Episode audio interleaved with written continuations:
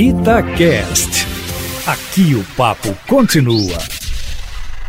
De fato, a AGU recorreu ao Supremo Tribunal Federal pedindo para que o general Eduardo Pazuello fique calado durante o seu depoimento marcado para o dia 19, quarta-feira, a fim de evitar que ele produza provas contra ele, o que não o impediria, no entanto, de responder objetivamente perguntas que possam ser feitas pelo relator Renan Calheiros ou por qualquer um outro senador da CPI dessa pandemia. Hoje, sem dúvida alguma, o grande problema do governo. E Pazuello, pelo que sabe, daí o pedido da AGU pode, parece, conhecer todos os segredos dessa nebulosa história em que o país teria deixado de comprar por seis vezes a vacina da Pfizer. Daí porque ele é chamado de o homem-bomba dessa CPI, Aline Eustáquio.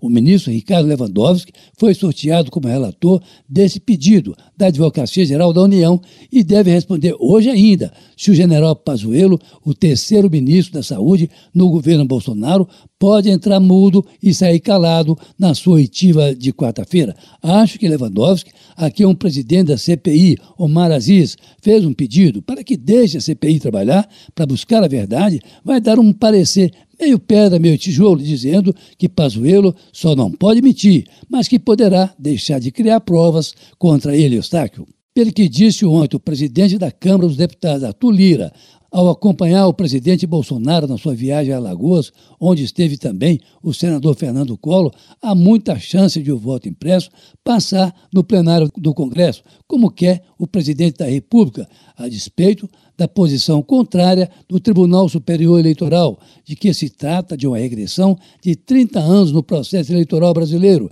tido como a prova de fraude e que não tem sofrido contestação ao longo de sua existência, a não ser em 2018, quando então o senador Aécio Neves, derrotado pela ex-presidente Dilma Rousseff na disputa presidencial, pediu recontagem de votos, auditoria no resultado, enfim, espeneou, mas não houve jeito e teve que voltar para a Câmara disputar um mandato de deputado federal.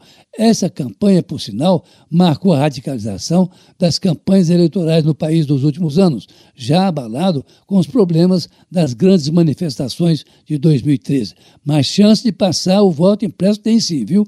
No que vai acabar, como advertiu o presidente do TSE, Roberto Barroso, num grande processo de judicialização do tema. Prezado, evite aglomerações, use máscara e lave as mãos sempre com água e sabão, pelo menos. Carlos Lindenberg, para a Rádio Tatiaia.